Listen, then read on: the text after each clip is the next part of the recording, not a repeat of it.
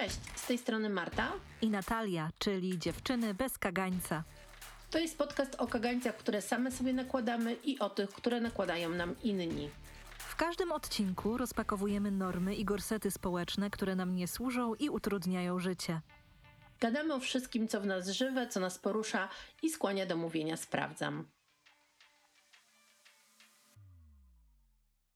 Natalia, co dobrego Cię dziś spotkało? Ha, Marta, to trochę nawiązuje do naszego odcinka o pracy, bo dzisiaj tą dobrą rzeczą, która mnie spotkała, a właściwie dobrą rzeczą, którą ja zrobiłam, było zrezygnowanie z jednego z klientów. I Decyzję tę podjęłam dlatego, że atmosfera wokół projektu, przy którym pracowałam, no, nie dawała mi tego, czego chciałam i też nie był to sposób, w jaki ja lubię, jaki chcę pracować.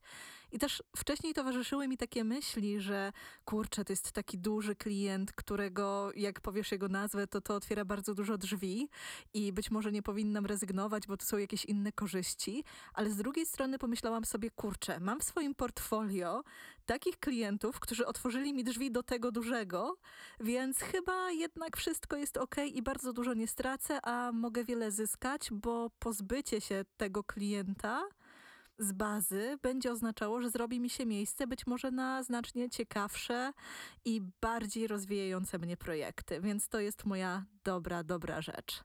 A ciebie, co dobrego ciebie spotkało? Wow, Natalia, no to gratuluję Ci tego, że jesteś tak bardzo e, świadomą osobą w prowadzeniu swojego biznesu i masz jasno określone granice i być może nawet zbudowany ten osobisty regulamin, o którym ja często i chętnie mówię i że nie kierujesz się tylko tym, że coś przynosi korzyści, no ale patrzysz też na to, ile finalnie cię to kosztuje. No i czasami okazuje się, że te koszty przerastają korzyści i że mimo mm. tego, że jest to duży klient, no nie, nie zawsze warto, więc, więc podziwiam i no patrzę z taką dużą, e, no może nie zazdrością, ale z takim, że wow, masz w sobie bardzo dużo takiej dorosłości biznesowej i dorosłości w prowadzeniu firmy. O, dziękuję, czuję się skomplementowana, a słowa uznania to jest jeden z moich języków wyrażania uczuć, więc połechtałaś mnie tak, wiesz, z dwóch stron, a może i z trzech. No ale teraz o tobie, Marta, co dobrego ciebie? Mów. Ja cały czas płynę na takiej e, fali radości e, i takiego wewnętrznego spokoju e, po moim tygodniowym wyjeździe pisarskim. I mam wrażenie, że też dzięki temu spotyka mnie dużo dobrych rzeczy, bo jestem taka wewnętrznie wyluzowana, e, taka wewnętrznie niespinająca się, więc e, cieszą mnie małe rzeczy. I wyobraź sobie, że dzisiaj idziemy na, to się chyba nazywa quiz pubowy, chociaż nie będzie się odbywał w pubie, tylko będzie się odbywał w beach barze. Nigdy na czymś takim jeszcze nie byłam, więc ucieszyłam się, że zostaliśmy zaproszeni. Idziemy z nowymi znajomymi. Dla mnie są to nowi znajomi, bo jest to kolega z pracy mojego męża i jego partnerka. No i trochę to jest też o temacie dzisiejszego odcinka, bo my dziś będziemy rozmawiać o przyjaźni. Tak, ten temat też nam się urodził w takich wyjątkowych okolicznościach, bo planowałyśmy trochę co innego, a ja nagle poczułam taką potrzebę porozmawiania o przyjaźni i cieszę się, że zdecydowałaś się na to ze mną wskoczyć, bo myślę, że to jest dość ważny i taki niedoeksplorowany temat. Dlatego pozwól, że zacznę od takiego pytania: czym dla ciebie jest przyjaźń? Dla mnie to jest trudny temat, y, jeśli chodzi o przyjaźń, bo ja nie do końca czuję w sobie, że umiem to zdefiniować, y, czym jest dla mnie przyjaźń, kto jest moim prawdziwym przyjacielem. Y, bardzo ostrożnie też nazywam kogoś moim przyjacielem lub przyjaciółką. I myślę, że to trochę wynika z tego, że ja się wychowałam, być może jak część dziewczyn z mojego pokolenia, mhm.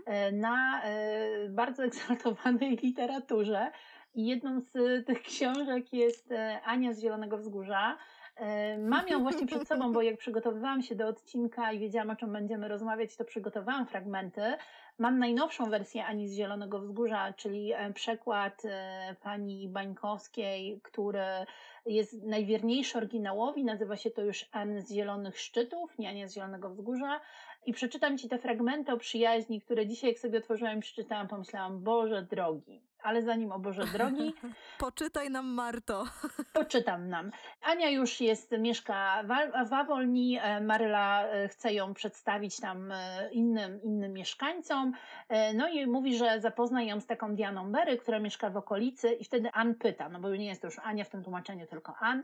Marilo, myślisz, że znajdę w sobie w Awolni przyjaciółkę od serca? Że jaką przyjaciółkę? Od serca, wiesz, taką najbliższą, prawdziwą, pokrewną duszę, której mogłabym powierzyć moje najskrytsze myśli. Całe życie marzyłam o takiej, ale bez większej nadziei, nie? I to jest jakby ten pierwszy fragment. E, następuje tam kilkadziesiąt stron, kiedy się rozwija akcja, no i w końcu dochodzi do tego spotkania. Ann jest zaprowadzona do domu e, Diany Berry, jest też ostrzeżona, że jeżeli nie spodoba się mamie Diany, no to przerąbane, żadnej przyjaźni z tego nie będzie. No ale się jednak ostatecznie spodobała. Ta mama mówi, żeby w ogóle Diana zaprowadziła e, Ann do ogródka i nie marnowała sobie oczu na książki, bo kto to wiedział tyle czytać i w ogóle ma to po tacie, a mama wolałaby, żeby czytała mniej, no i one się wyprowadzają do tego ogródka i tam następuje taka wymiana zdań. Diano odezwała się w końcu niemal szeptem Ann, składając ręce. Czy myślisz, że mogłabyś mnie polubić na tyle, by zostać moją przyjaciółką od serca? No i Diana się tam śmieje, że haha, oczywiście. I wtedy Ann pyta, a zaklniesz się na wszystko, że do śmierci będziesz mi wierna? No i tam Diana jest trochę taka, ma takie trochę taką konsternację w ogóle, co to znaczy. No i Ann mówi, to teraz musimy złożyć przysięgę. Ja będę mówić pierwsza. Klnę się na wszystko, co mi drogie, pozostać wierną mojej, mojej przyjaciółce od serca Dianie Bery, dopóki słońce i księżyc istnieć będą. Oj. Teraz powtórz to, tylko wstaw moje imię zamiast swojego, nie? I jak ja sobie to dzisiaj czytam, to sobie myślę, Jezus Maria w ogóle, jaka egzaltacja, jakie bzdury i w ogóle. No ale nie ukrywam, że myślę, że gdzieś tam w tym moim dzieciństwie i moich młodych dziewczęcych latach było to dla mnie jednak y, literatury wskazujące pewne rzeczy, jak one powinny wyglądać. Dlatego ja mam trochę taki problem z tymi przyjaźniami, no bo z jednej strony była ta Ann, która chciała mieć tą e, przyjaciółkę do końca życia, z drugiej strony były moje ulubione kartki Salezjanów w Veritasie, które miałam wytapetowane pół pokoju, one były takie, wiesz, ładne widoki z mądrymi cytatami i takim mhm. jednym z cytatów było kto przestaje być przyjacielem, nigdy nim nie był, nie? Więc y, znowu, jakby sobie myśleć tymi kryteriami, no to ja się zastanawiam, czy ja mam w ogóle przyjaciół, bo mam owszem koleżanki, e, mam znajome, mam moje, moje bliższe i dalsze stada, mniejsze lub większe, no ale tak naprawdę nie mam kogoś, z kim idę przez całe życie. Ja mam 44 lata i właściwie moje przyjaźnie, które miałam w liceum, czy miałam w podstawówce, czy miałam na podwórku w czasach jeszcze takich przed, przed szkołą, no to one się pokończyły, nie? One na tym etapie były piękne, wspaniałe, wielkie, angażujące, zajmujące czas, dające poczucie bezpieczeństwa, dające, dające poczucie bycia dostrzeżonym, zauważonym mhm. i kochanym, tak? W taki przyjacielski sposób no ale nie przetrwały całego życia, a kto, uwaga, przestaje być przyjacielem, nigdy nim nie był, nie? Więc, mm. no, więc takie mam doświadczenie. ja nie wiem, jak to jest z tą przyjaźnią i czym ona dla mnie tak naprawdę jest. Oj. A jak jest to u ciebie? Wiesz co, to ja ci powiem o swoich doświadczeniach, bo z jednej strony ja funkcjonuję w kilku rzeczywistościach językowych i gdybyś mnie zapytała po polsku i w Polsce, czy mam ludzi, których mogłabym nazwać przyjaciółmi, byłoby mi trudno. Ale w moich innych rzeczywistościach językowych, w języku angielskim i hiszpańskim, którego nie znam jeszcze tak biegle, jakbym chciała, dużo łatwiej jest nazwać mi kogoś właśnie tym terminem friend czy amiga, amigo, dlatego że to są dla mnie trochę obce i trochę mniej obciążone takimi oczekiwaniami i takimi wzorcami, które chyba trochę wyniosłam z naszej narracji, niż to nasze polskie słowo przyjaciółka czy przyjaciel. Ale żeby tak odpowiedzieć na Twoje pytanie, bo jak zarzuciłyśmy ten temat, to ja też zaczęłam się zastanawiać, czym dla mnie jest przyjaźń, jak ja ją czuję.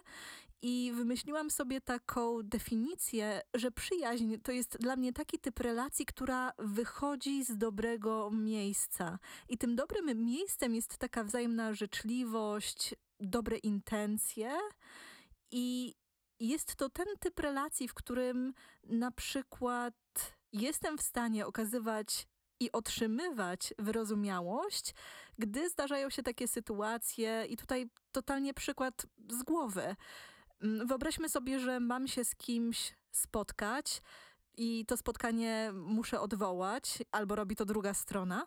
I dla mnie takim wskaźnikiem, że jest to przyjaźń, byłoby zaakceptowanie tego stanu bez robienia mi wymówek, albo ja bym nie robiła komuś wymówek, i raczej takie zastanowienie się, jak ja bym mogła tę osobę wesprzeć, być może jej pomóc, jeżeli to wynika z jakiejś trudności, czyli ta rezygnacja ze spotkania wynika z trudności, a nie na przykład, gdy w wyniku mojej odmowy czy czyjejś odmowy odzywają się takie odczucia jak zazdrość, czy taka chęć, nawet nienazwana, zawłaszczenia czyjegoś czasu, czy jakiegoś, nie wiem, ukarania drugiej osoby, bo wtedy dla mnie to nie byłaby przyjaźń.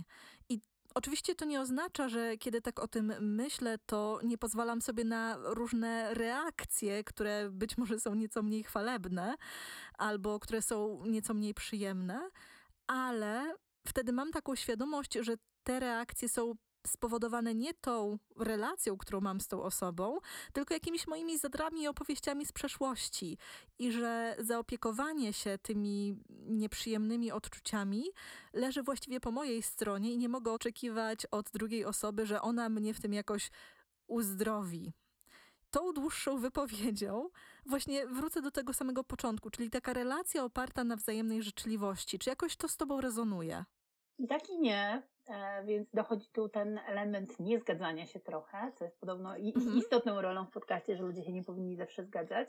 Ale powiem Ci dlaczego. Dlatego, że to, co powiedziałaś, to jest dla mnie jakby wyznacznik tak naprawdę też koleżeństwa mhm. i bliskiej znajomości.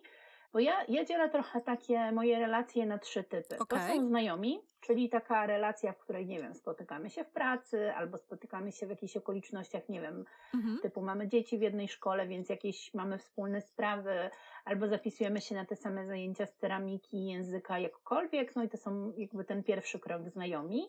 Potem jest drugi krąg, e, koledzy, koleżanki, trochę też stada, gdzie już występują te rzeczy, o których powiedziałaś. Wzajemna życzliwość, wzajemne zaufanie, potrzeba albo chęć niesienia pomocy.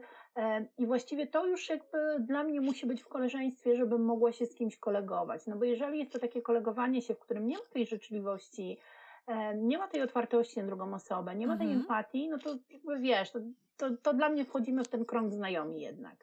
E, no i teraz tym trzecim kręgę, kręgiem e, moich relacji to właśnie byłoby przyjaźni, czyli coś więcej niż koleżeństwo, ale trochę nie wiem, co by to miało być. Mhm. E, może większe zaufanie, czyli może to trochę mm, o czym mówi Ania albo Ann, zależy, które mamy tłumaczenie przed sobą że wiesz, powiem ci moje wszystkie sekrety, jakby otworzę się przed tobą i wiesz, i zobaczysz mnie kompletnie nagą wewnętrznie, nie? To jest dla mnie przyjaźń i myślę, że tym się, tym się różni od koleżeństwa. Mhm. Co myślisz? Wiesz co, jak tak tego słucham, to myślę sobie, że to jest kurde strasznie obciążające.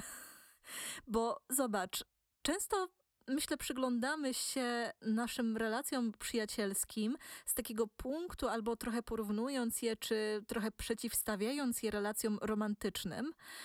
I zobacz, tak jak mamy jedną relację romantyczną, która też pewnie ma ten element właśnie takiego otwarcia się, stanięcia przed kimś nago, dosłownie i w przenośni i uzyskania akceptacji, to nadal jest to jedna relacja. A myślę, że w kulturze, która jest monogamiczna i tutaj tym nie będziemy się zajmować, nadal mamy pozwolenie, aby mieć więcej przyjaciół niż tylko jedną osobę. I gdybym ja miała kilka takich relacji, w których wszyscy sobie tak stoimy nago, to chyba czułabym się trochę obciążona emocjonalnie. Tak sobie teraz na ten temat fantazjuję, ale jeszcze nie wiem, dokąd mnie ta fantazja zaprowadzi. Wiesz co, ja myślę sobie, że to właśnie jest bardzo ciekawe, dlatego że ja mam jakieś takie wewnętrzne poczucie i kiedyś też mi powiedziała o tym moja dobra koleżanka, że mhm. stara, ty możesz mieć naraz tylko jedną przyjaciółkę. I ja sobie tak pomyślałam, tak najpierw pomyślałam, aha, ha, ha, no na pewno, ale potem pomyślałam, że coś w tym jest. I może właśnie dlatego y, trudno mi jest kogoś nazwać przyjacielem, czy zdefiniować, że ktoś jest moją przyjaciółką, ponieważ jakby dla mnie to jest ta relacja, ta relacja takiego naprawdę dużego otwarcia i bardzo dużej bliskości. I dlatego, jeśli ten mhm. element nie zachodzi, to to jest dla mnie koleżeństwo. I dlatego może właśnie mhm. ja mam problem z określeniem tego, e, czy powiedzeniem tego, że mam wielu przyjaciół, bo ja nie mam wielu przyjaciół, a znam ludzi, którzy mówią, to jest moja przyjaciółka, to jest moja przyjaciółka, to jest moja przyjaciółka, i wtedy myślę, Jezus Maria, jak możesz mieć 12, wiesz, przyjaciółek? E, jeszcze w ogóle fajnie by było, jakby każda była najlepszą przyjaciółką, nie? To jest 12 moich najlepszych przyjaciółek. Więc myślę, że no, w tej sytuacji obie możemy mieć e, rację, czyli każda z nas może mieć tę definicję przyjaźni w zupełnie innym miejscu, nie? I e, jakby dla ciebie to nie będzie ta sytuacja, w której się aż tak bardzo otwierasz i rozbierasz wewnętrznie mhm. i wtedy może właśnie będziesz miała tych relacji może więcej, a dla mnie to jest takie, że wiesz, już trzeba się rozeznać, znaczy trzeba, nie trzeba, no bo oczywiście jakby to jest kwestia wyboru, ale że dla mnie przyjaźń wiąże się z tą taką już naprawdę totalną bliskością, totalnym zaufaniem i e, stawaniem w tej prawdzie o sobie przed tą drugą osobą i dlatego ja tych relacji raz, że będę miała mało, mhm. a dwa, bardzo długo będę czekała, kiedy kogoś nazwę przyjaciółką. I ja miałam takie sytuacje, że ktoś e, na przykład mówi o mnie, moja przyjaciółka, na przykład nie mówi tego do mnie, nie? Tylko mówi gdzieś tam, tam w zewnętrznej sytuacji i ja myślę tak, hmm, tak? Jestem tym zaskoczona, nie? Bo ja tego w ten sposób nie czuję, ja tego w ten sposób nie odbieram.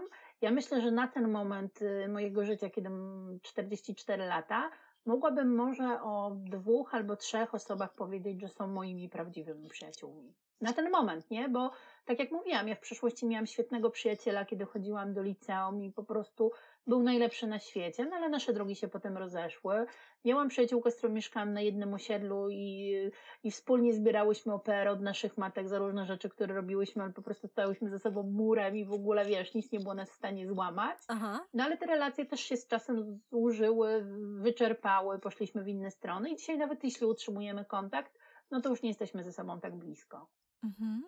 Ale też myślę, że to, o czym mówisz, trochę nawiązuje do takiego chyba ideału, że w zasadzie ludzie mają przestrzeń tylko na bardzo niewiele takich pogłębionych relacji, i to może być prawdą, ale też wydaje mi się tutaj właśnie wkrada się takie oczekiwanie, że jedna osoba będzie właśnie tym całym naszym światem. I mamy do czynienia z czymś takim zarówno w przypadku relacji romantycznych, czyli właśnie ta jedna osoba bardzo dużo mi tutaj zapewni, jak i w przypadku relacji przyjacielskich.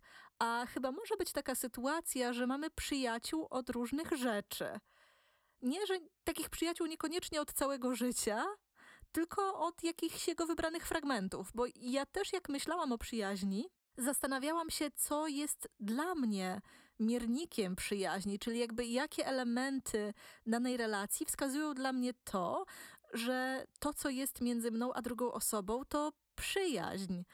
I w sumie doszłam do wniosku, że każdy człowiek ma inny wyznacznik przyjaźni, bo przyszły mi do głowy takie elementy jak na przykład komunikacja. Dla mnie w przyjaźniach komunikacja jest bardzo ważna i kiedy ta komunikacja się urywa, no to ta więź się osłabia, co nie oznacza, że ta komunikacja musi odbywać się w określony sposób. Na przykład musimy widzieć się w cztery oczy, bo możemy komunikować się na przykład poprzez komunikator, możemy wysyłać sobie wiadomości, możemy wysyłać sobie maile i to będzie ok. A jeżeli chodzi o komunikację, to też bym oczekiwała, że druga osoba zaakceptuje to, że ja na przykład nie lubię komunikować się przez telefon. Czyli nie lubię rozmawiać przez telefon, bo mnie to drenuje i mnie to męczy, o czym zresztą chyba mówiłam w naszych e, osobistych regulaminach. No ale takim wyznacznikiem, takim miernikiem może być też na przykład zasób czasu czyli tego, ile czasu spędzamy wspólnie, robiąc jakieś wspólne rzeczy.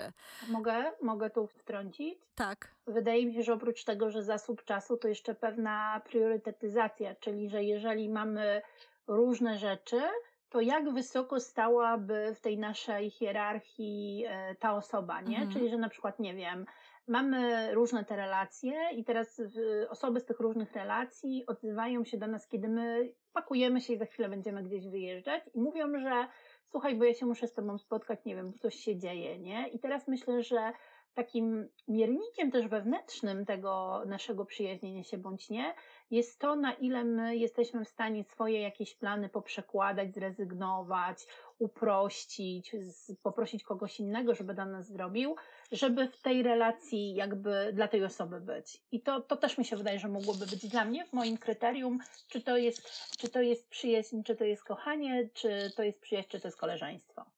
A we mnie się od razu rodzi taka fantazja, czy ktoś się zastanawia, czy jest na przykład najlepszą przyjaciółką swojej przyjaciółki. W sensie takim, że nie powinien prosić o pomoc, wiedząc, że coś tam? Nie, nie, nie. Wiesz, e, to nawet nie nawiązując do tego, czy prosimy o pomoc, czy o coś takiego, ale nawet w takich codziennych relacjach, kiedy wiemy, że ta osoba ma dużo jakichś powiązań z innymi ludźmi, to czy na przykład pojawiają się w nas takie myśli, a gdzie ja stoję na jej drabinie priorytetów? I być może jasne, mm, ten wyznacznik priorytetowości byłby też miarą przyjaźni dla niektórych osób, natomiast ja ci od razu powiem, że dla mnie niekoniecznie. Ale wyjaśnię ci dlaczego. Bo to też się opiera na takiej świadomości zasobów drugiej osoby. Bo miałam taką sytuację, gdzie moja przyjaciółka poszukiwała noclegu na jakiś czas mm, z powodu kłótni w relacji i w ogóle to była taka historia. I na przykład odezwała się do mnie, odezwała się do, do, swoich innych znajomych, przyjaciół i ostatecznie wylądowała u osoby, która na przykład miała dodatkowy pokój gościnny, którego ja nie miałam. I wiesz, ja bym nie oczekiwała, że gdybym była jej najlepszą przyjaciółką, to ona zrezygnowałaby ze swojego komfortu i zdecydowała się na moją kanapę w mojej otwartej przestrzeni zamiast na pokój z drzwiami. Nie? I też chyba musimy tutaj brać takie czynniki pod uwagę, że to nie tylko ten e, element takiej mocnej więzi, ale też e, taki szerszy ogląd. Zgodzę się z Tobą i trochę się z Tobą dziś nie zgodzę. Dzisiaj chyba będę się trochę zgadzać i trochę nie zgadzać. Y, chodziło mi chyba trochę o coś innego, że okay. ta priorytetyzacja to jest to, że na przykład, y, no właśnie masz tą sytuację, w której Twoja przyjaciółka nie ma kanapy, a Twój dalszy znajomy ma kanapę i nie ma problemu e, w tym, żeby Cię przenocować, ale chodziło mi o to, że w tej relacji przyjacielskiej to ja byłabym tą przyjaciółką, albo chciałabym mieć taką przyjaciółkę, która, do której zadzwonię jako pierwszej, powiem, stara, w ogóle wszystko mi się wywaliło, wszystko jest do dupy i bez sensu, muszę się wynieść z domu na trzy dni, bo się inaczej pozabijamy, więc jadę, nie wiem, do Kuby, Kacpra, Zosi, ale mówię Ci o tym, a w ogóle to fajnie będzie, jak nie wiem, przyjedziesz do mnie, wypijemy kawę i jeszcze mnie odwiedziesz, nie? Czy też, nie wiem, ja jako przyjaciółka to zaproponuję, bo ja rozumiem to, że jest to ta większa mm, potrzeba komfortu, albo inaczej ktoś może zapewnić większy komfort, ale to wsparcie emocjonalne, no to jednak byłoby dla mnie to, co jest tym priorytetem tej relacji. Nie ta moja leżanka, E, ja miałam kiedyś taką mhm. czerwoną kanapę i do mnie się przychodziło na czerwoną kanapę na wszystkie rozmowy. Nie mam już czerwonej kanapy, ale to było bardzo, bardzo urocze i jak ludzie pytali, ej, mogę wpaść na czerwoną kanapę? Ale właśnie to właśnie wpadanie na tą czerwoną kanapę, chociaż finalnie na przykład by na niej nie spali, nie? Tylko byśmy obgadali, jak trzeba wypili wino, a jak y, trzeba to rozpisali w punktach, co robić, ale jakby to jest dla mnie ta priorytetyzacja. I to wtedy ta relacja, którą mam, ta taka bliska przyjaźń, y, też polega na tym, że jeżeli na przykład mojemu przyjacielowi, mojej przyjaciółce dzieje się coś i nie będę tego tutaj e, określać, co, co jest ważne, co jest mniej ważne, bo to, to wiesz, to zależy od tego, jak ta osoba daną rzecz czuje, nie? Bo kłótnia z partnerem mhm. może być tak samo ważna jak utrata pracy, czy to, że ktoś, nie wiem, nie dostał się na wymarzony kierunek albo cokolwiek, to też może być ważne jak, nie wiem, śmierć kogoś bliskiego. No jasne, tutaj nie robimy gradacji cierpienia, absolutnie nie. Jakby trud to trud. Dokładnie i dla mnie przyjęcie jest wtedy, kiedy ktoś potrzebuje tej mojej pomocy, no nie chcę powiedzieć najbardziej na świecie, ale gdzieś tam bardzo, a ja bardzo temu komuś to chcę dać, niezależnie od tego, co robię i z czego w tym momencie muszę zrezygnować. Oczywiście będą rzeczy, z których nie zrezygnuję, no bo na przykład, nie wiem, mam bilety lotnicze, strzelam do Korei i, i wiesz, jakby nie polecę teraz, to już nie polecę i one mi przepadną, no to wiadomo, że wtedy nie przyłożę, żebyśmy razem piły kawę, mhm. ale jeżeli jest coś, nie wiem, bo idę na trening i mogę to przełożyć, to dla tej osoby to robię, a dla koleżanki, która jest u mnie dalej w tych moich kręgach, mówię, słuchaj, dzisiaj nie mogę, bo mam trening, ale jak chcesz, to możemy jutro rano zjeść śniadanie, albo mogę jutro wypić z tobą herbatę, albo możesz do mnie zadzwonić, jak będę jechać na trening. Nie szukam takiego kompromisu, dla którego nic nie poświęcam, albo nie poświęcam niewiele, a dla przyjaciela, przyjaciółki jestem w stanie już yy, poświęcić więcej. Nie wiem, ma to sens? Wiesz, pewnie ma, chociaż ja tutaj będę tą stroną, która się z tobą nie zgodzi, bo ja właściwie od moich przyjaciół nie oczekuję poświęceń. Ja nie wiem, czy oczekuję, wiesz, bo ja nawet nie mówię tego z perspektywy osoby, która chce wziąć, tylko z perspektywy osoby, która chce dać. i ja jestem gotowa dla moich przyjaciół coś oddać. Nie nazwałabym tego poświęceniem, nazwałabym to tym, że jestem w stanie ich postawić wyżej niż jakieś inne rzeczy w danym momencie dla danej sytuacji. A gdzie w tej sytuacji jesteś ty? Cały czas tam jestem. Jakby to ja dokonuję wyboru, więc sama sytuacja, w której dokonuję mm. wyboru, już jest y, tym, że jestem obecna, nie? Bo mogę odmówić, mogę, mogę się zgodzić, więc to wszystko zależy tak naprawdę ode mnie. I tak jak mówię, dla mnie ta bliskość w relacji, czyli czy jesteś moim znajomym, koleżanką czy przyjaciółką, decydowałaby o tym, jakie podejmę decyzje. I dużo mniej będę gotowa zrezygnować, bo ja nie nazwę tego poświęceniem. Okay. Zrezygnować, przesunąć, zmienić dla kogoś, z kim mam tą relację znajomego, a dużo więcej dla kogoś, kogo nazwę swoim przyjacielem czy przyjaciółką, nie? Więc dla mnie dla mnie to chyba byłaby właśnie taka, taka skala. Mhm. Wiesz co, ale świetnie, że o tym mówisz, dlatego że to, że między naszymi poglądami na przyjaźń jest różnica, oznacza, że dla nas przyjaciółmi czy przyjaciółkami, takimi odpowiednimi, będą zupełnie inne osoby z różnymi potrzebami. I to jest, myślę, w tym wszystkim fantastyczne, że to też stwarza nam taką sytuację wywąchania osób, które chcą przyjaźnić się w taki sam sposób, w jaki my chcemy przyjaźń realizować. Bo wiesz, dla mnie jakby ta kwestia priorytetowania, ona jest w takiej wersji, jaką ją przedstawiasz, trochę obca. Dlatego, że dla mnie, no właśnie, dla mnie ważna jest ta komunikacja, ale na przykład już takie, wiesz, rzucanie wszystkiego, wiesz, ja, ja to abstrahuję całkowicie. I wiesz, i rzucanie się na pomoc kosztem siebie na przykład, mm, no nie leży w moim, w moim stylu przyjaźnienia się. Mhm. Ale wiesz, to też wynika z zupełnie innych doświadczeń i też pewnie z zupełnie innych kręgów, w których się obracamy. Z innych potrzeb, które realizujemy, z innych e, priorytetów życiowych. Ja myślę, że to z innych doświadczeń, z innej literatury, którą przeczytałyśmy. Ja trochę jednak gdzieś tam mhm. z tej przeczytanej w dzieciństwie, w młodości Ani z Zielonego Wzgórza coś wzięłam do siebie i trzymam uparcie. E, no ale wiesz, ja myślę, że skoro my dwie e, będące w jednak dość podobnej bańce mamy tak wielkie różnice, to zobacz, jak tych różnic musi być dużo w ogóle w całym świecie, który nas otacza, nie? I jest takie słowo przyjaźń i wszyscy mm, jakby je znamy, funkcjonuje w naszej przestrzeni e, takiej publicznej, a dla każdego to może być zupełnie inna definicja. -hmm. I mhm. ja myślę, że to jest bardzo ważne, żeby zadać sobie takie pytanie, co to dla mnie znaczy przyjaźnić się, nie? To, co myśmy zrobiły, bo nagle się okazało, że dla nas dwóch to już są, mogą być zupełnie dwie różne rzeczy. Będziemy mieć obszary wspólne i będziemy mieć obszary rozłączne, e, więc tak dla każdej osoby też e, może być to zupełnie inne znaczenie tego słowa, zupełnie inne potrzeby do zrealizowania, zupełnie inne e, jakby rzeczy do tego, żeby w to włożyć. Więc to jest bardzo ważne, żeby odpowiedzieć sobie na to pytanie, czym jest dla mnie przyjaźń i żeby się temu przyjrzeć, skąd ja to biorę, nie? skąd to we mnie wychodzi, jakby co to we mnie ukształtowało i czy dzisiaj to mi pasuje, nie? bo mhm. jakbym cały czas patrzyła na to, że przyjaźń jest na całe życie i jakby stawiała to bardzo wysoko, że to jakby tylko wtedy jest prawdziwa przyjaźń, to ja bym się już nigdy z nikim nie, nie mogła przyjaźnić, ponieważ ja już z doświadczenia wiem, że przyjaźń nie jest na całe życie.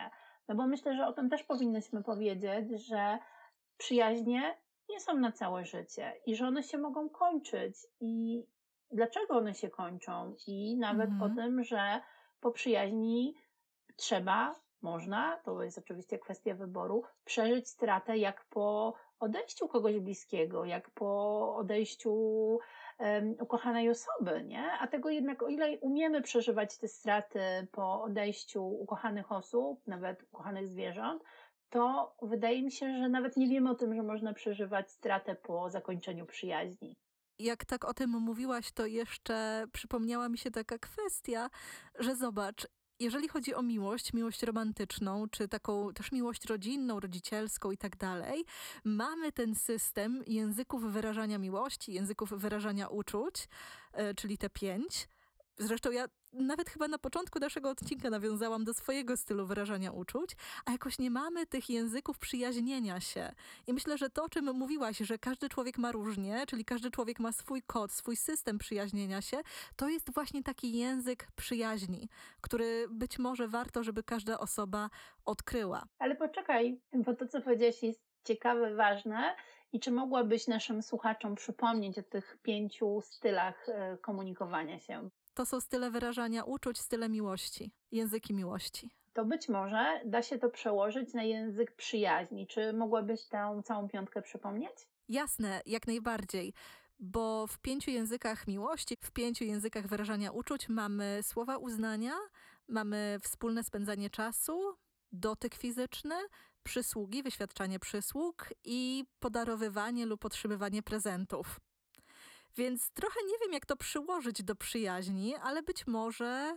Zupełnie. Tak? Ja myślę, że się zupełnie. Oczywiście, że tak, bo zobacz, jeżeli dla mnie w przyjaźni ważne byłoby spędzanie razem czasu, a dla ciebie byłyby dowody uznania, no to być może było nam trudno zbudować pogłębioną relację i utrzymałobyśmy koleżeństwo, w którym jakby realizujemy te rzeczy w jakichś obszarach, ale być może nie mogłybyśmy zejść dalej do przyjaźni, no bo nasze potrzeby czy nasze języki by się rozmijały i miałybyśmy zupełnie inne wyobrażenie tego, co ta druga strona, że skoro dla nas to jest ważne, to ta druga strona powinna nam to dawać, a ta druga strona nie wiedziałaby, bo mówi w innym języku i nam by tego nie dawała. Więc myślę, że jak najbardziej to jest bardzo fajne kryterium. Ale wiesz co, tutaj wejdę ci trochę w słowo, dlatego że Mm, twórca tych języków miłości, Chapman, on przekonuje, że tych języków wzajemnie można się nauczyć. Trochę tak jak obcego języka, że możemy nauczyć się nim posługiwać po to, żeby zaspokajać jakieś potrzeby w relacjach, które są nam bliskie.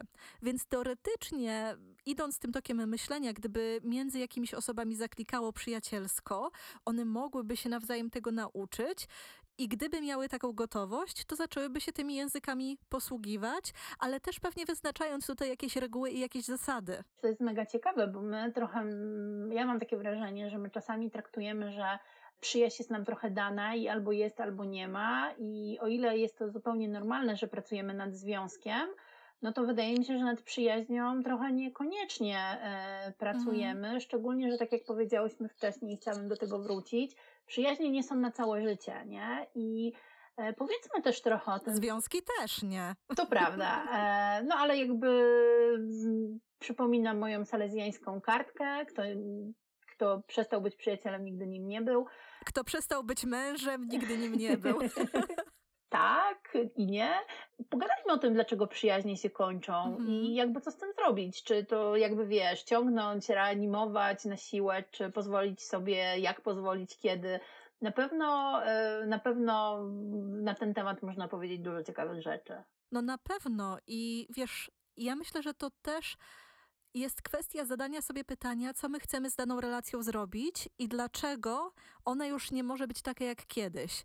I najczęściej wynika to z faktu, że się zmieniamy, zaczynamy mieć inne priorytety, coś może nas poróżnić, na przykład no, zaczniemy wyznawać inne wartości, zmienią się nasze poglądy i przestanie nam ze sobą być poniekąd po drodze. I w takiej sytuacji musimy zadać sobie pytanie, czy jesteśmy w stanie przejść na tym do porządku dziennego i kontynuować tę przyjaźń w takim wymiarze, w takim formacie, w jakim była ona dotychczas, czy może raczej musimy w jakiś sposób te relacje zmodyfikować, na przykład ją rozluźnić, czy no właśnie, czy może jednak dla naszego dobra powinno się ją zakończyć. Okej, okay, to ja się trochę tu zasłuchałam. No bo ja się zastanawiam nad tymi moimi przyjaźniami z e, mojej młodości, e, że one się jakoś tak, tak w taki naturalny sposób wygasiły, nie? Że mhm. ten mój przyjaciel, z którym się przyjaźniłam, kiedy byłam w liceum, on był w innej szkole, on był w technikum, on pojechał na studia, bardzo szybko poznał dziewczynę, bardzo szybko stworzyli rodzinę, no i jakby już się zaczęliśmy bardzo mocno różnić w tym wszystkim, czego oczekujemy od życia, nie? On już tak mhm. tak osiadł, e, bardziej zajmował się wiciem gniazda, zapewnieniem bytu swojej rodzinie, no a ja dalej nadal chciałam się bawić, bo jeszcze byłam, wiesz, młoda, e, pełna życia, wreszcie mogłam wychodzić z domu i wracać kiedy chcę, no więc chciałam z tego bardzo korzystać.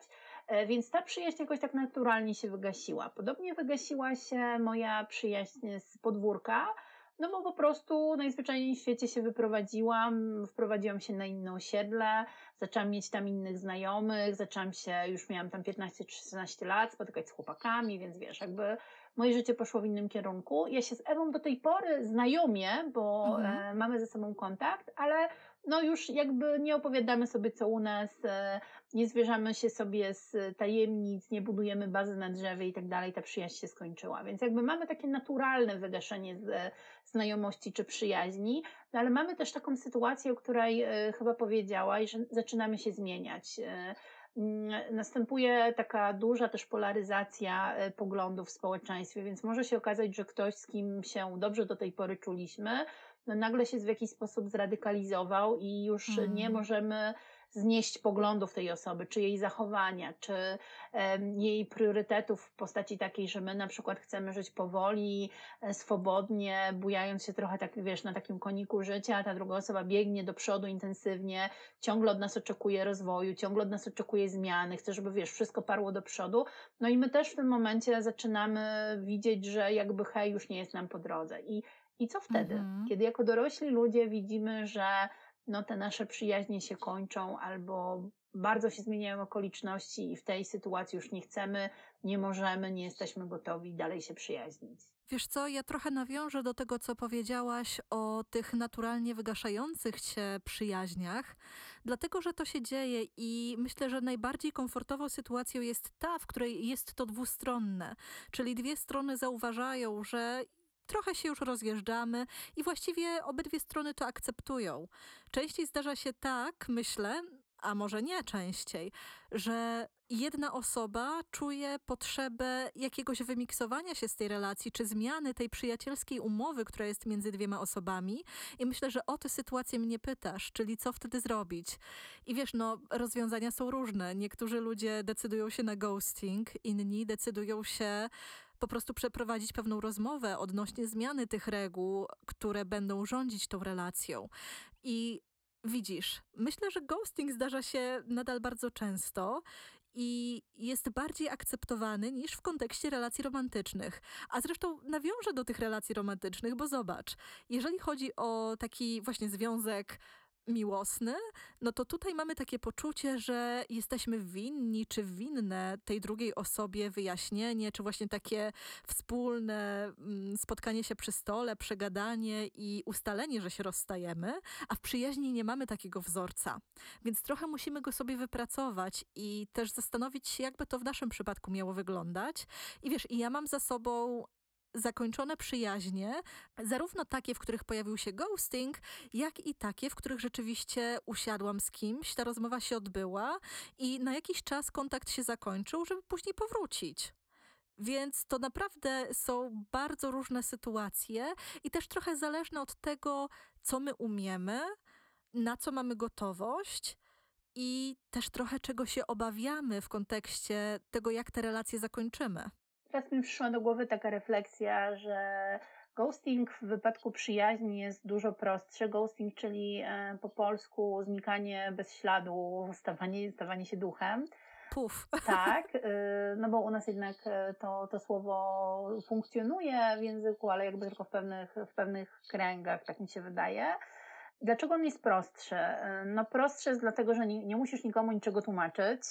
Po drugie, ja myślę, że my się trochę boimy, jeżeli jesteśmy akurat tą osobą, która być może chciałaby to wytłumaczyć, która ma taką potrzebę zakończenia relacji, zagrania tej ostatniej nuty, to możemy mieć takie poczucie, że kiedy przychodzimy i mówimy, słuchaj, no tutaj chciałbym ci powiedzieć, to narażamy się na pewnego rodzaju śmieszność albo dziwność, nie? I ktoś mówi, ej, stara, serio? W ogóle serio co, co my teraz robimy? Zrywamy ze sobą, wiesz, no i jakby mhm. łatwiej jest wtedy się wygoustować niż narazić się tutaj na, e, na jakąś śmieszność, czy na jakąś... E, konfrontację? Konfrontację, dokładnie, nie?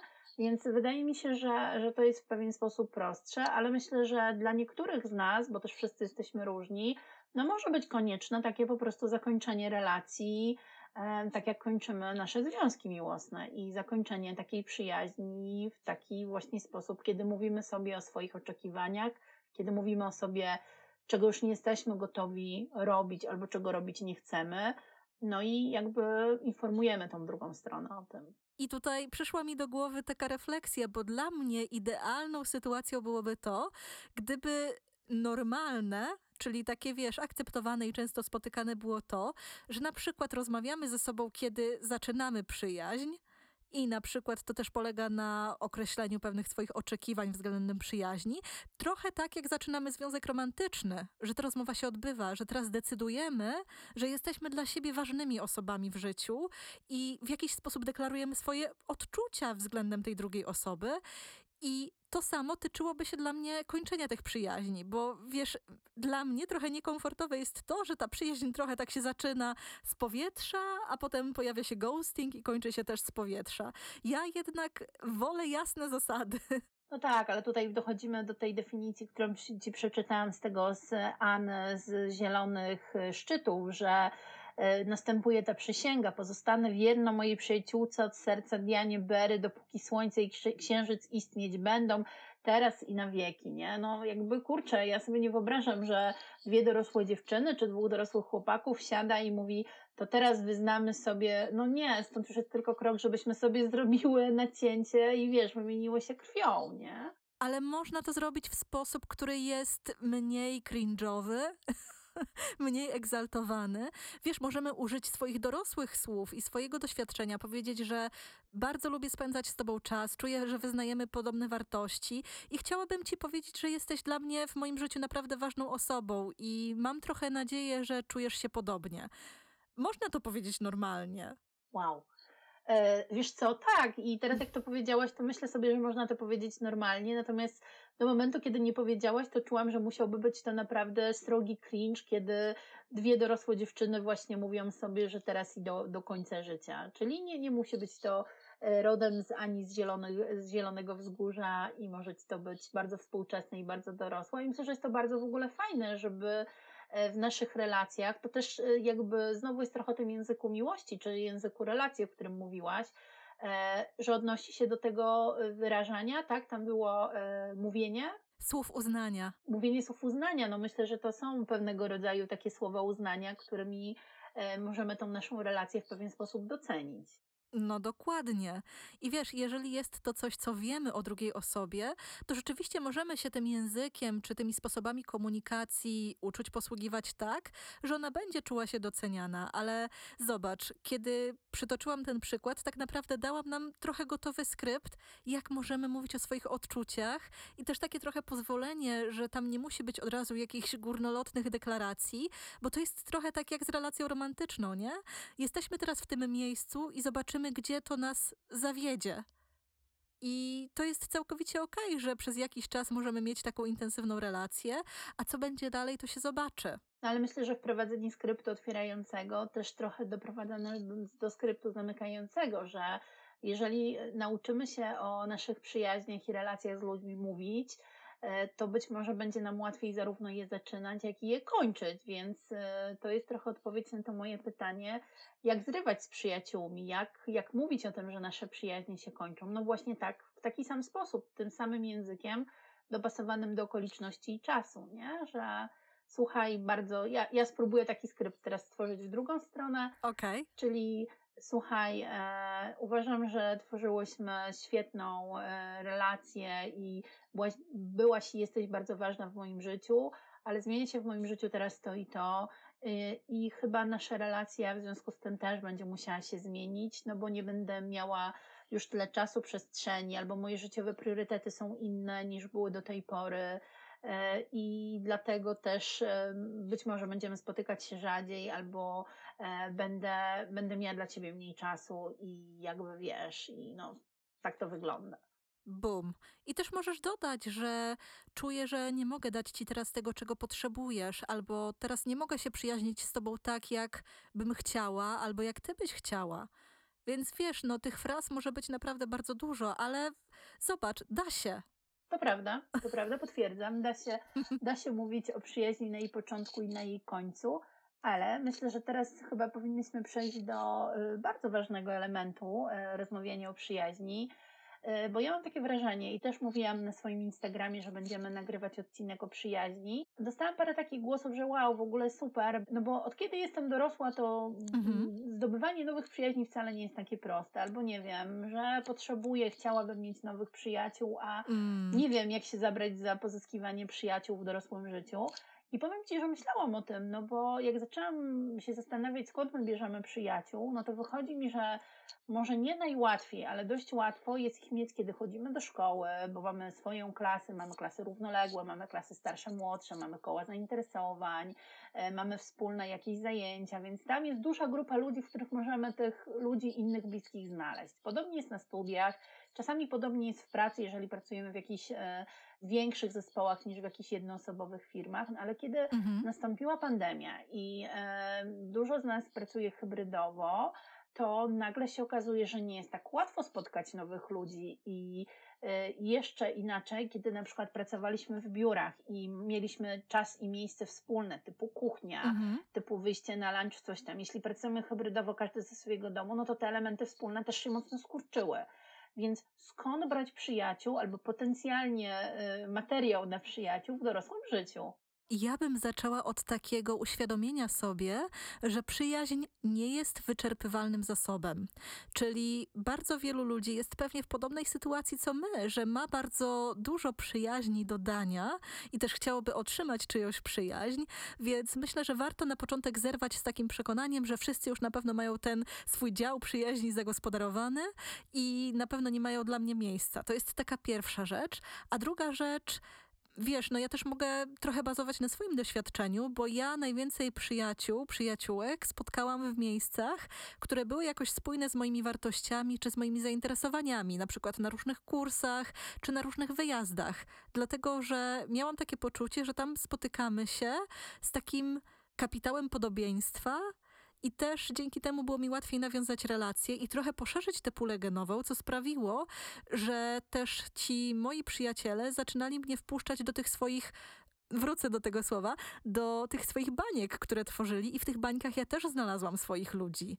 Więc myślę, że taką ważną strategią jest pokazywanie się tam, czy nasza taka aktywna obecność tam, gdzie mogą być ludzie, z którymi łączy nas coś wspólnego, wspólne wartości, wspólne zainteresowania i budować na tym.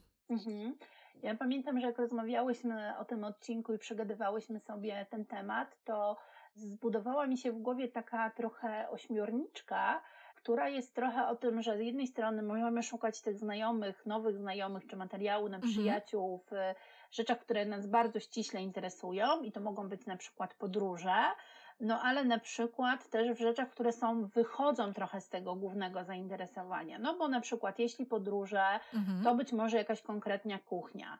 Jeśli podróże, to być może fotografia. Jeśli podróże, to być może sztuka, bo jeżdżę, jeżdżę w podróże, żeby zwiedzać, nie? Że, żeby się nie skupiać tylko na tej głównej bańce, no bo jeżeli moją największą pasją będą podróże, ale stać mi na podróż raz w roku i akurat nie trafię. Pojadę mhm. z biurem podróży, ale akurat nie trafię tam na jakichś ludzi, którzy mi się spodobają i z którymi się polubię będą mi materiałem na przyjaciół, no to muszę czekać kolejny rok na to, żeby znowu podjąć tę próbę. A przecież mogłabym pójść za tym głównym zainteresowaniem i na przykład, nie wiem, ja jestem z Wrocławia, więc będę trochę mówić o Wrocławiu, na przykład podróże, no to może księgarnia hiszpańska i wydarzenia, które tam się dzieją. Jeśli podróże, to może pracownia fotografii, na której będę sobie mm, pracować nad zdjęciami. To jest trochę tak, jak ja byłam teraz na tym odosobnieniu pisarskim, no to wiem, że jakby to byłaby, to byłaby taka góra tej mojej ośmiorniczki, ale tymi łapkami, które z niej wychodzą, to byłoby to, że wydarzenia literackie w mojej okolicy, e, internetowe kursy pisania, e, grupa związana z tym wydarzeniem, ale też grupa mojej trenerki pisania. I zobacz, o ile więcej odnóg jest w tym, niż w tym, że to musi być ktoś z tych 17 osób, które tam były, nie? bo nagle ta, ta, ty, tych grup i tych potencjalnych pól jest dużo więcej. Interesuje Cię kino, no to mnóstwo wydarzeń, które się wiążą z kinem, tak? Interesuje Cię mm, zwiedzanie Twojego miasta, no to Wrocław daje Ci mnóstwo możliwości na to, żeby spotykać innych ludzi. Od kin na dachu, kin plenerowych, nocy nad Odrza, czyli zwiedzania konkretnego rejonu miasta, y, otwartych rejsów statkami. No, no jest tego po prostu mnóstwo, tylko właśnie mm, takie zastanowienie się, gdzie ja mogę znaleźć ludzi, z którymi coś mnie na początek połączy, bo wydaje mi się, że żeby mieć ten materiał na przyjaciela, czy na tego w mojej ścieżce znajomego kolegę przyjaciela, to dobrze jest zaczynać tam, gdzie mamy coś wspólnego. Czyli na przykład w moim przypadku raczej nie pójdę na mecz e, piłkarski, żeby tam szukać tych e, moich nowych znajomych, no bo wydaje mi się, że mielibyśmy mało wspólnych zainteresowań. A ja też myślę, że tutaj ważna jest taka otwartość na pewien potencjał, a niekoniecznie takie zasadzanie się, że teraz wyjdę i znajdę sobie przyjaciółkę czy przyjaciela. Bo wydaje mi się, że podobnie jak relacje romantyczne, też przyjaźń nie może opierać się na takiej naszej desperacji, żeby kogoś znaleźć, tylko bardziej na takiej otwartości, że to może się nam przydarzyć i takim trochę zapraszaniu tych ludzi do swojego życia, ale bez presji, że to musi zamienić się w coś więcej. Takie pozwolenie doświadczenia różnych, nawet przelotnych znajomości, po to, aby sprawdzić, czy z kimś nam akurat zaskoczy. Nie wiem, czy ma to sens, Marta. Tak, jak najbardziej. No ja myślę, że chodzenie na jakieś spotkania z taką ciężką presją, idę, bo brakuje mi przyjaciół, pójdę tam na ten wieczór wina i na pewno tam kogoś znajdę, no jest z góry skazane trochę na porażkę, bo nam się to może wydarzyć, ale nie musi. Mhm. Kiedy wchodzimy w coś z większą presją, to łatwiej nam jest zrobić sobie krzywdę, bo być może wtedy przesuniemy sobie niepotrzebnie swoje własne granice, nie? Bo jakby e, możemy się zgodzić na rzeczy, czy na postawy i zachowania, na które normalnie byśmy się nie zgodzili, ale tak bardzo nam zależy, że mówimy, no dobra, okej, okay, to, ten, to, to, to biorę, to niech się dzieje z tym, co chcę. Więc jak najbardziej Wydaje mi się, że w tym dorosłym życiu, w szukaniu e, przyjaciół, bardziej chodzi o to, żeby chodzić przez świat z tą taką otwartością, że to się może zdarzyć, niż z tą taką pewnością, że tu i teraz to mi się na pewno przytrafi. Bo chyba taka desperacja, czy takie usilne poszukiwanie też może prowadzić do sytuacji, w której trochę tracimy czujność na sygnały, tego, co może być dla nas nie do zaakceptowania. I myślę, że o tym też trochę była Twoja wypowiedź. Tak, zdecydowanie. E, ja mam tutaj jeszcze takie jedno albo dwa pytania. E, myślę, że to jest pytanie, na które już trochę odpowiedziałaś, jak to jest u Ciebie, no ale ogólnie możemy się zastanowić, jak to jest tak, wiesz, uniwersalnie. Czy powinniśmy naszemu przyjacielowi mówić wszystko, albo mieć sobie taką gotowość, żeby naszemu przyjacielowi móc wszystko powiedzieć? Nie. Koniec wypowiedzi. No a coś więcej? Wiesz co, wydaje mi się, że tak naprawdę nikomu nie jesteśmy winni czy winne takiej całkowitej otwartości i szczerości, jeżeli nie mamy na nią gotowości. Bo wiesz, może być tak, że w tym momencie jesteśmy tak bardzo osadzone w jakiejś trudnej dla nas sytuacji, że powiedzenie o tym może być po prostu czymś nie do przejścia, nie do przeskoczenia, co nie oznacza, że nie możemy później o tym opowiedzieć retroaktywnie, że to się u nas działo i że to było wtedy dla nas trudne, właśnie już z takiej perspektywy zaopiekowania się tą sytuacją. Bo wiesz, to też jest trochę tak, że nie możemy oczekiwać od przyjaciół, że zawsze na przykład będą nas ratować, czy zawsze będą mieć zasoby na to, żeby wysłuchać nas, czy być z nami w taki sposób, w jaki akurat w danej chwili potrzebujemy. No bo to też są ludzie ze swoimi osobnymi historiami, osobnymi doświadczeniami i myślę, że takie postawienie sprawy jest po prostu fair, że oni nie zawsze będą nam winni czy winne całkowitą szczerość, jak i my nie jesteśmy zmuszeni ani zmuszone, żeby tę całkowitą otwartość oferować. Ja wiem, że ty możesz się ze mną nie zgodzić, bo powiedziałaś o takim stawaniu w prawdzie przed sobą i tą drugą osobą w takim totalnym obnażeniu. Natomiast wiesz, ja też chciałabym dać pozwolenie osobom, dla których w wyniku różnych sytuacji, różnych doświadczeń, czy nawet w wyniku własnej osobowości, takie otwieranie się jest mało komfortowe. I nawet bardzo silna zażyłość tego nie zmieni. To nie jest tak, że ja uważam, że zawsze w przyjaźni trzeba się odsłonić i mieć zawsze ten miękki, goły brzuszek. Cieszę się, że ty mówisz e, też jakby o tej innej perspektywie, bo to wspaniale pokazuje, że nie ma jednej definicji przyjaźni i to my sami decydujemy o tym, czy kogoś y, będziemy tym przyjacielem nazywać, czy nie.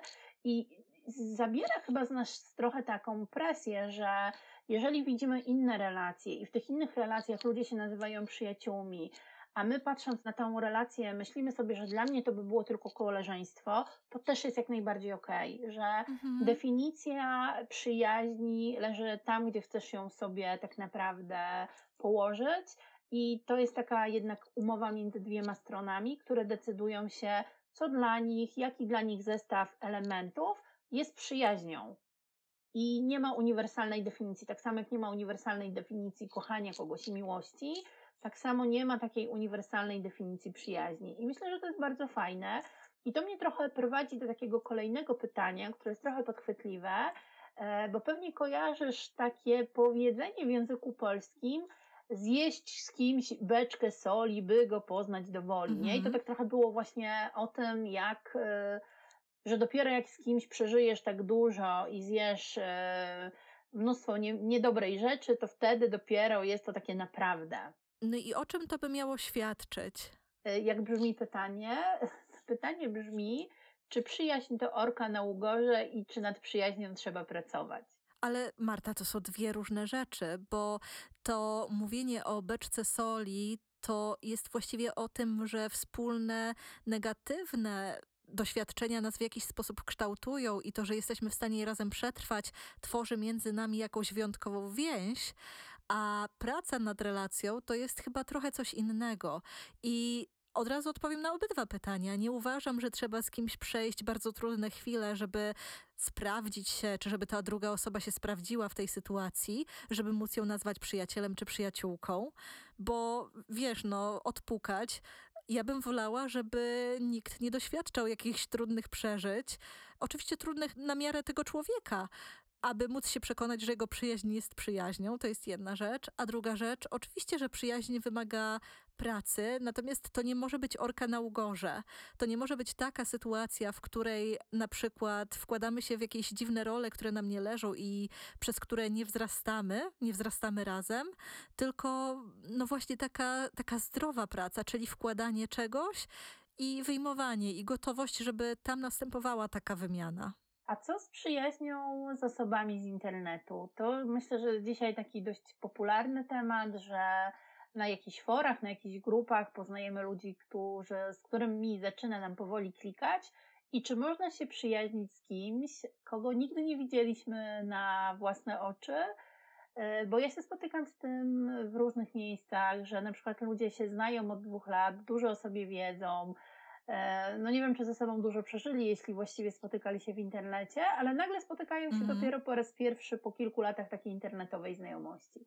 I naprawdę po latach, ja nie mówię o tygodniach czy miesiącach, tylko mówię na przykład, że dwa lata gdzieś tam już razem funkcjonowali, no i nagle się spotykają. No i?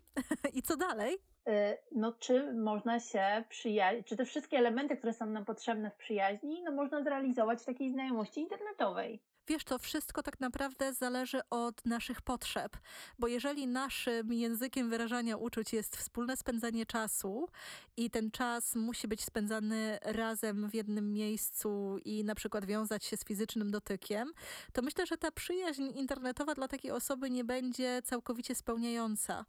Natomiast mogą być osoby, dla których taki rodzaj przyjaźni, taki rodzaj więzi będzie tak naprawdę najgłębszą i najbardziej otwartą relacją w ich życiu. Dlatego, że być może ten internet daje im poczucie pewnej anonimowości, no ale teraz widzisz, zadajemy sobie pytanie, czy można mieć przyjaźń z kimś, o kim praktycznie niewiele wiemy. Wiesz, no tutaj jest bardzo dużo, bardzo dużo różnych zależności, bo możemy też się pytać, czy możemy wieść związek przez internet, czy możemy zakochać się przez internet, czy tego rodzaju znajomość nie sprawia, że my w pewien sposób możemy dużo bardziej kontrolować swój wizerunek i to, jak się prezentujemy w świecie, a co może prowadzić do tego, że ta druga osoba trochę otrzymuje nasz zafałszowany obraz albo otrzymuje najlepszą wersję nas samych. Tutaj wiesz, ja myślę, że to jest mm, taka trochę ulubiona wypowiedź psychoterapeutyczna. To zależy. Czyli to zależy, co jest dla nas dostępne, to zależy, jakie mamy potrzeby i to zależy, co nam to daje i trochę, co nam to odbiera. Bo jeżeli mamy takie poczucie, że nasze przyjaźnie internetowe są jedynymi a poza nimi nie mamy praktycznie żadnych kontaktów międzyludzkich w świecie rzeczywistym, to może rodzić naprawdę bardzo trudną sytuację, bo wówczas trochę mamy niedobór takich umiejętności i sytuacji społecznych, mm, które są jednak kluczowe do funkcjonowania w świecie. Wiesz, oczywiście możemy też mówić o tych różnych e, metaversach i tak dalej, czyli tych sytuacjach, w których tworzymy jakieś awatary i poruszamy się po świecie wirtualnym, no ale to jest też taki dość nowy i nie do końca chyba odkryty, przebadany obszar. O, jak go przebadamy, to będzie się droga pani działo, będzie się działo. Takie mam, takie mam jakieś podejrzenie, że to będzie tak nowe i dziwne, że na pewno jeszcze będą okazje, żeby o tym porozmawiać, jak to jest istnieć tylko w świecie cyfrowym i nie istnieć w świecie tak naprawdę rzeczywistym, albo minimalizować swój świat rzeczywisty na korzyść świata cyfrowego. No dobra, to ja mam takie jeszcze jedno równie podchwytliwe pytanie. E, wydaje mi się, że ostatnie. Czyli jestem trochę na przesłuchaniu. nie, nie jesteś na przesłuchaniu, ale myślę, że to może być też taki ciekawy temat dla osób, które nas słuchają. Czy można się przyjaźnić z własną mamą, z własnym tatą, z własnymi rodzicami i z własnym partnerem? Czy mama może być czyjąś najlepszą przyjaciółką? Nie. Wiesz co, Marta, jak słyszę takie wypowiedzi, no to trochę czuję dyskomfort, dlatego że mówienie o tym, że na przykład moja córka czy moja mama jest moją najlepszą przyjaciółką, trochę mi uruchamia taki dzwonek e, pod hasłem emocjonalne kazirodztwo. I myślę, że w tej sytuacji musimy zapytać, co te osoby przez to rozumieją, bo jeżeli ta przyjaźń opiera się na przykład na tym, że rodzic nieproporcjonalnie do wieku czy doświadczeń dziecka na przykład oczekuje od niego wsparcia, rady, pocieszenia w trudnych chwilach, albo co gorsza dzieli się intymnymi szczegółami ze swojego życia, których taka młoda osoba, nawet jeżeli mówimy o młodych dorosłych, nie jest w stanie słuchać, nie jest w stanie udźwignąć, no to wówczas mamy do czynienia z emocjonalnym kazirodztwem. Dlatego myślę, że tutaj warto siebie zapytać, na czym ta nasza przyjaźń polega, no właśnie, i co się z nią wiąże? Jakie są progi wejścia do tej relacji? A co ty o tym myślisz? Wiesz, co mi przychodzi do głowy jeszcze taka rzecz, że to jest taka, myślę, dość y, obciążająca przyjaźń, kiedy mama czy dziecko jest twoją najlepszą przyjaciółką, najlepszym przyjacielem. No bo zobacz, w przyjaźni e, też mogą być te elementy, momenty rozluźnienia tej relacji, mogą być takie rzeczy, które chcesz mieć dla siebie, jakieś takie elementy wycofania i tak dalej. E, no i mi się też wydaje, że ciężko by mi się było przyjaźnić z własną mamą, E, czy ciężko by mi się było przyjaźnić z moim własnym dzieckiem, chociaż oboje bardzo kocham i są dla mnie bardzo ważni. No ale są tematy, na które nie wyobrażam sobie e, rozmawiać z mamą, albo są takie formy spędzania czasu, z których nie chciałabym spędzać własnym dzieckiem, nie? Mimo tego, że przyjaźni to są dla mnie ważne elementy. Mm. E, więc ja się tutaj będę przychylać do tego, co powiedziałaś, że no niekoniecznie. Niekoniecznie mama czy dziecko może być najlepszym przyjacielem. No bo też musimy pamiętać, że to zawsze będzie relacja, która jest nierówna. A wydaje mi się, że do przyjaźni wkraczamy z takiego równego pola walki, w cudzysłowie oczywiście. Bo relacja, która jest między rodzicem a dzieckiem, ona zawsze będzie niesymetryczna i ona zawsze będzie oparta na dysproporcji sił. I myślę, że to też jest kluczowy argument, dla którego przyjaźń w takiej sytuacji no nie do końca jest możliwa. To ma bardzo dużo sensu, co powiedziałeś, że ten początek przyjaźni powinien wynikać z pewnej równości, a w relacji e, mama-dziecko e, czy dziecko-mama, e, no raczej nie mamy tej, tej, tej wspólnej, równej, równej sytuacji. Nawet jak jesteśmy już dorośli, no to jednak jest, jest to nadal sytuacja tej asymetrii. Tak, i możemy sobie mówić, że traktujemy na przykład nasze dzieci po partnersku, ale to dalej nie będzie to samo bo być może my przez to rozumiemy, że my nasze dzieci traktujemy poważnie, akceptujemy ich emocje, akceptujemy ich potrzeby. No jasne, ale zawsze musimy nazwać te dysproporcje sił, która jest między nami. Że na przykład nasze dziecko przez bardzo długi czas było od nas bardzo, bardzo zależne. I to też tworzy pewną dynamikę, która, no, która wpływa na możliwość przyjaźnienia się, która kształtuje te relacje. Tak, zupełnie, zupełnie się tutaj z Tobą zgodzę. No dobra, Natalia, y, to powiedz mi proszę, co zabierasz ze sobą dla siebie z tego odcinka? Uuu, co ja zabieram? Myślę, że ciekawym dla mnie było właśnie porównanie tych języków wyrażania uczuć do języków przyjaźnienia się. I teraz mam taką fantazję, czy taką potrzebę zastanowić się, czym by te języki przyjaźnienia się mogły być i czym one są dla mnie. I czy na przykład ja znajduję jakieś pole różnicy pomiędzy tym, jak ja lubię być kochana, a jak lubię być przyjaźniona. Wiesz co, wychodzę z taką, z taką ekscytacją dotyczącą refleksji, która mnie czeka po tym odcinku. A dla ciebie, Marta, co dzisiaj było ważne? Co ja zabieram z tego odcinka? No to przede wszystkim zabieram to, jak bardzo różnić się mogą dla nas definicje tego, czym jest dla nas przyjaźń i jest zupełnie okej, okay, że ktoś będzie miał 15 przyjaciół, a ktoś tylko dwóch, no bo po pierwsze, może mieć takie potrzeby i takie zasoby, a po drugie, możemy zupełnie inne zestawy kompetencji cech, czyli zupełnie inne klocki składać w słowo przyjaźń niż, niż inne osoby. To jest taka pierwsza ważna rzecz, którą z tego odcinka zabieram. E, druga to jest y, to, co dzięki dzisiejszemu odcinkowi, nad czym się zastanawiałam e, wspólnie z Tobą, jak w dorosłym życiu e, budować przyjaźń, skąd brać nowych przyjaciół. No bo nie ukrywam, że co jakiś czas moje grupy i moje stada się zmieniają, przesuwają, ktoś z nich wypada z różnych powodów, ktoś nowy do nich dołącza. No i fajnie mieć takie kolejne narzędzie, które pozwala E, tych nowych przyjaciół czy nowych znajomów, e, znajomych pozyskiwać w sposób taki świadomy, z taką nadzieją, że będzie z tego naprawdę coś fajnego. Więc e, ja zabieram z tego te dwie rzeczy. I myślę, że fajnie, gdybyśmy jeszcze dodały, że to, że na przykład nie zestarzejemy się z naszymi przyjaciółmi, czy że nasze relacje przyjacielskie falują w ciągu naszego życia, czyli zbliżają się i oddalają, wcale nie oznacza, że z tą przyjaźnią czy z nami jest coś nie tak, bo myślę, że to jest dość naturalna kolej rzeczy i czasem, tak jak miłości, trzeba pozwolić przyjaźni zakończyć się. To były Dziewczyny bez kagańca. Subskrybuj nasz podcast i podaj go dalej. Do następnego razu.